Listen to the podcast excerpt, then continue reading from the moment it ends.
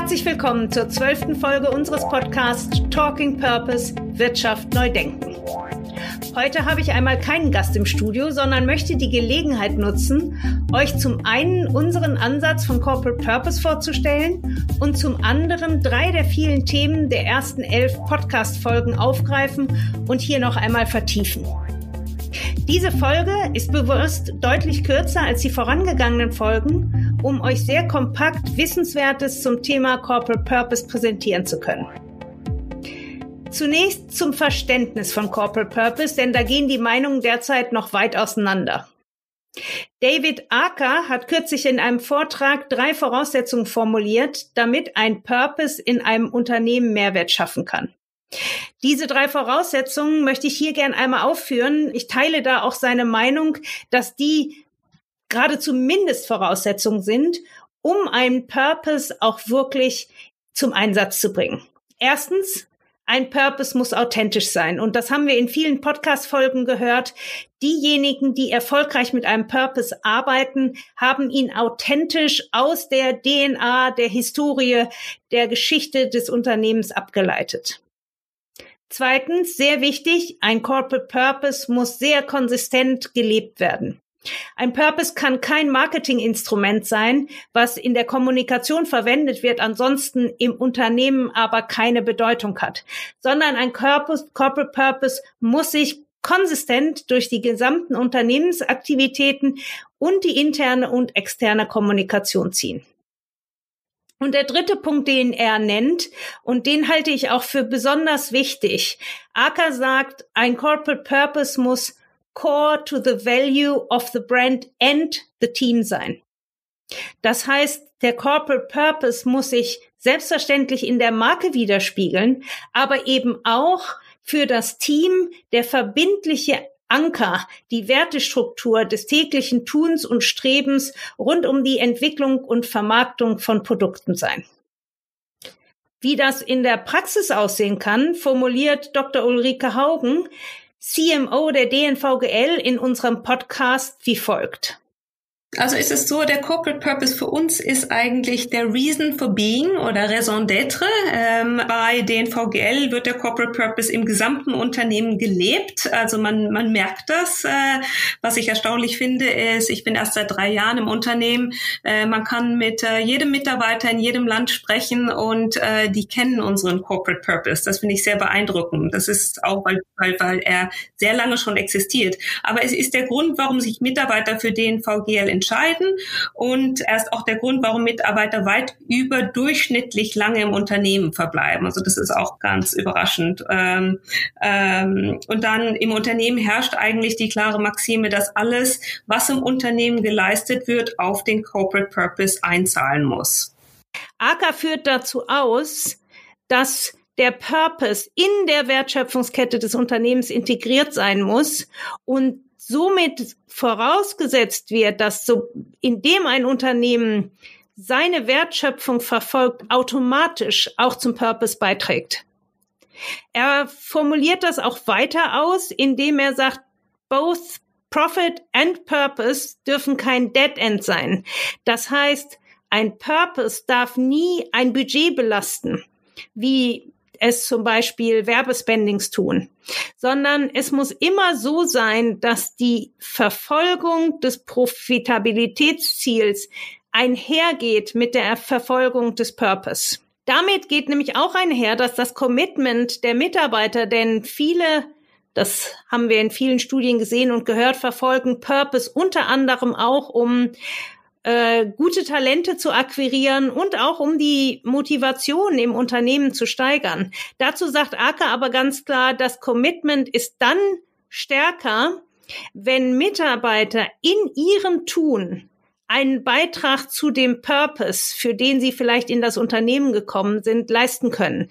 Das heißt, der Purpose nicht abgespalten ist und eine Funktion der Unternehmenskommunikation ist, sondern mein tägliches Tun dem Purpose dient. Sehr schön zu sehen an Unternehmen wie VD oder Patagonia, beide mit ihrem Unternehmen tätig in der Textilbranche, die ja zu Recht für äh, fehlende Nachhaltigkeit, für Klimaverschmutzung und Arbeitsbedingungen in der Kritik steht.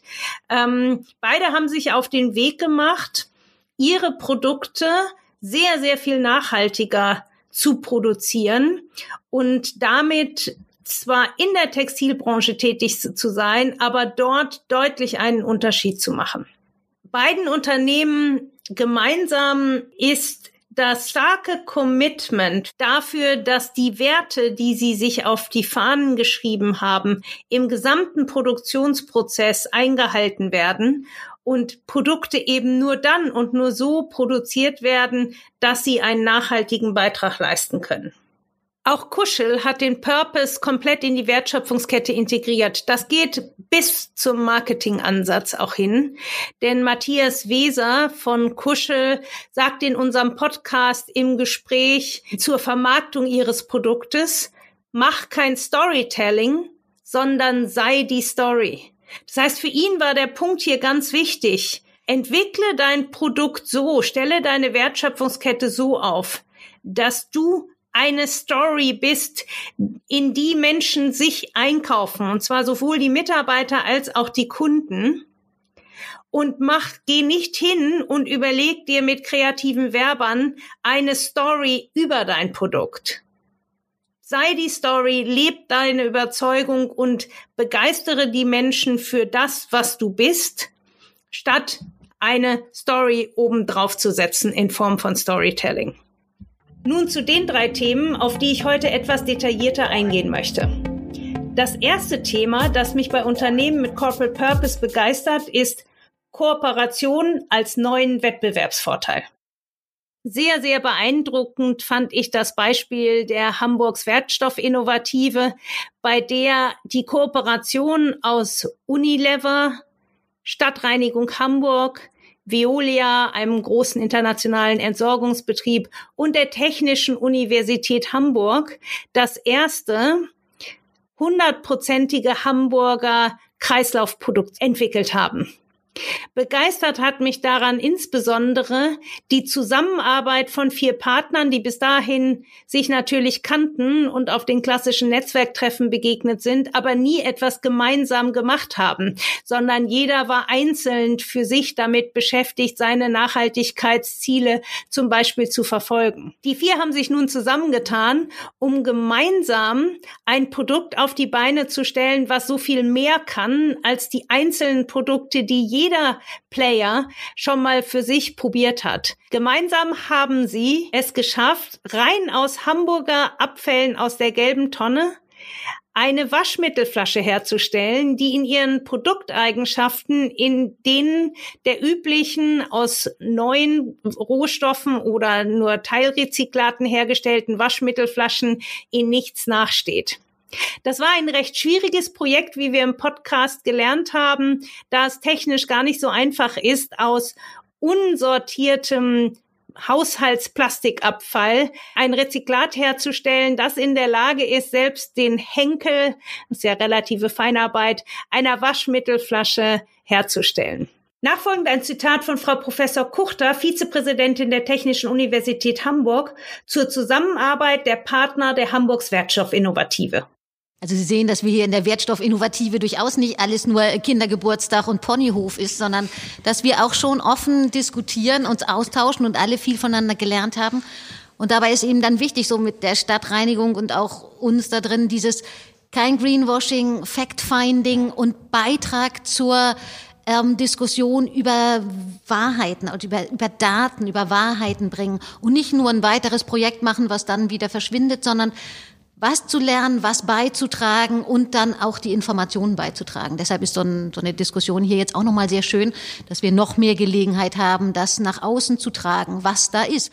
Was mich begeistert hat, ist die Zusammenarbeit, ähm, die sehr stark davon getrieben war, wirklich hier etwas bewirken zu wollen und einfach eine Kooperation aufgezeigt hat, wie wir sie bisher nicht kannten, die aber doch sehr vielversprechend ist, um nachhaltigere Ziele erreichen zu können.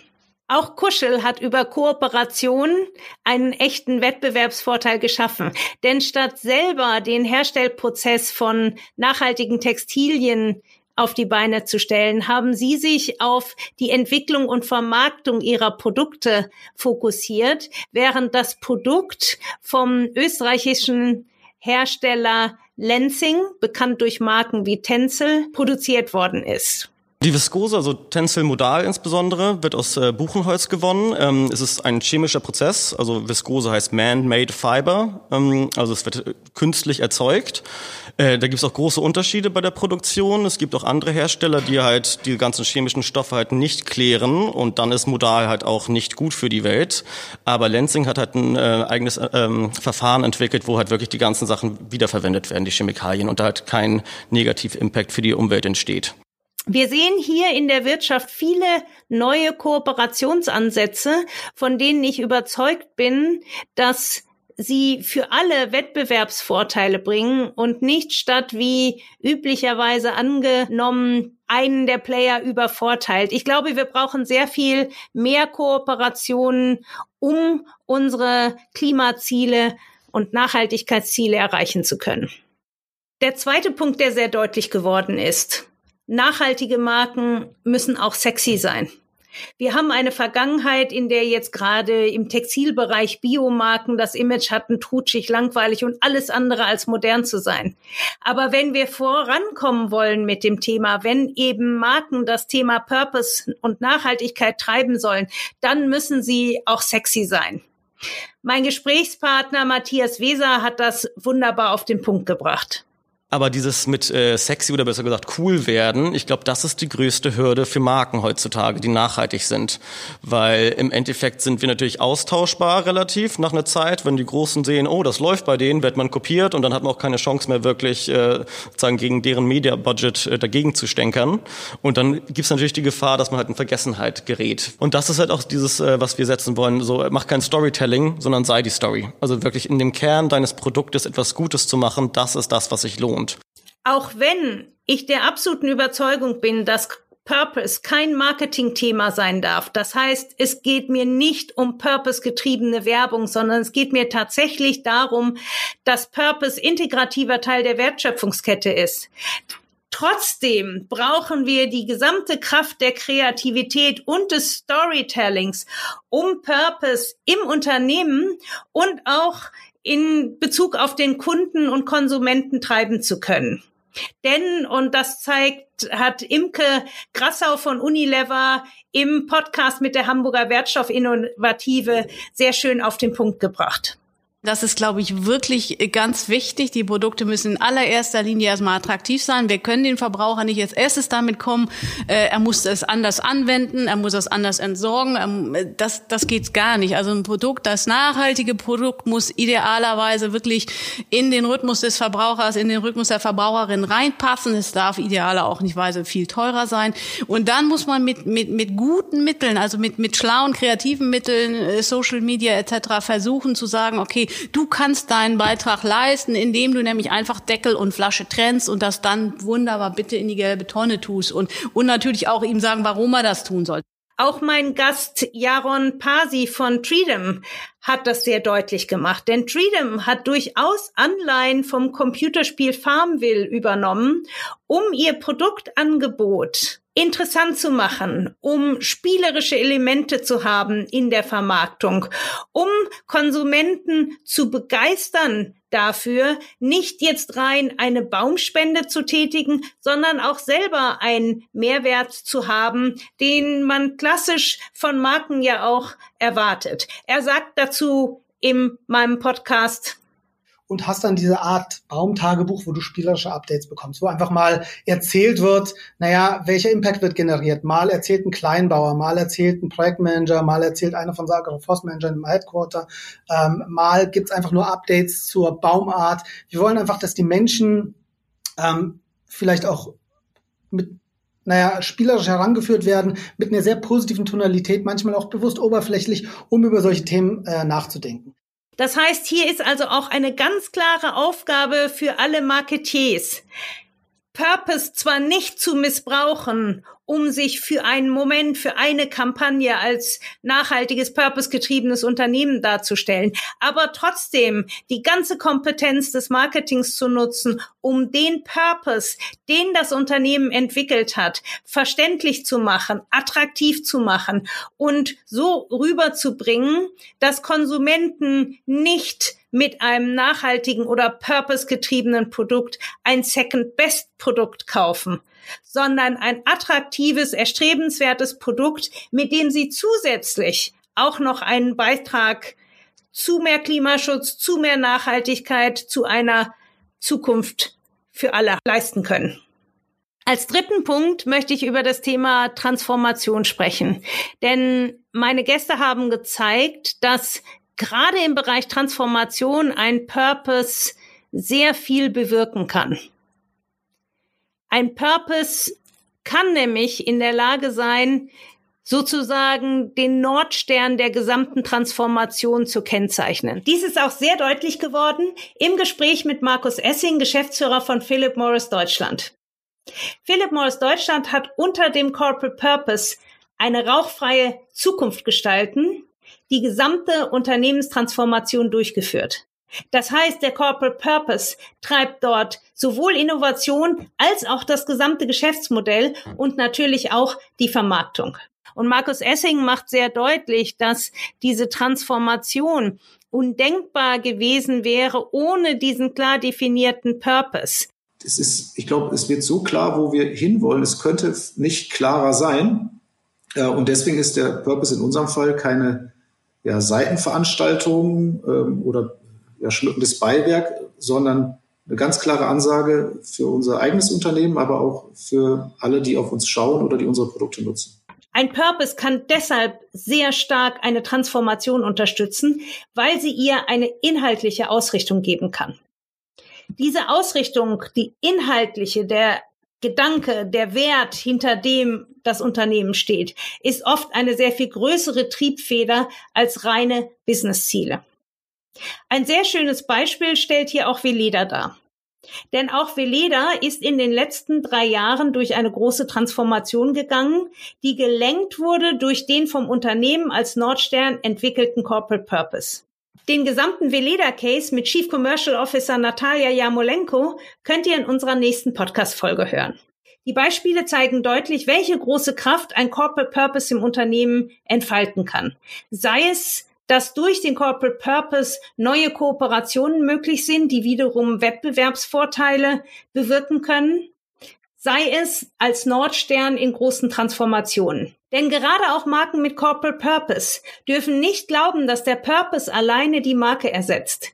Denn auch und gerade Marken mit Corporate Purpose müssen attraktiv sein für den Konsumenten. Denn wir wollen ja über den Corporate Purpose selber nachhaltiger wirtschaften, aber auch möglichst viele Konsumenten dazu begeistern, ihr Konsumverhalten zu verändern und sich für Marken zu begeistern, die über ihren Corporate Purpose zu mehr Nachhaltigkeit und zu mehr Gemeinwohl beitragen.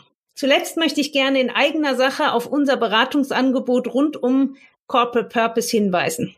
Hierzu gibt es auf unserer Website auch den Brand Purpose Check, mit dem Sie einen ersten Eindruck dazu gewinnen können, ob ein Purpose für Ihr Unternehmen einen wirklichen Mehrwert leisten kann. Darüber hinaus begleiten wir Sie auf dem kompletten Purpose Quest, das heißt, wir entwickeln mit Ihnen einen Corporate Purpose und unterstützen Sie bei der Implementierung dieses Corporate Purpose innerhalb des Unternehmens, aber auch außerhalb des Unternehmens, bis da hinein, dass wir mit Ihnen definieren, welche Veränderungen im Unternehmen erfolgen müssen, damit dieser Corporate Purpose tatsächlich seine Wirkung entfalten kann. Damit sind wir am Ende unserer ersten Folge aus der Reihe Purpose Insight. Wir freuen uns über euer Feedback, eure Anregungen oder auch eure Kritik unter podcast at talking-purpose.de. Solltet ihr dabei sein, einen Corporate Purpose für euer Unternehmen zu entwickeln, stehen wir euch für ein unverbindliches Beratungsgespräch gerne zur Verfügung.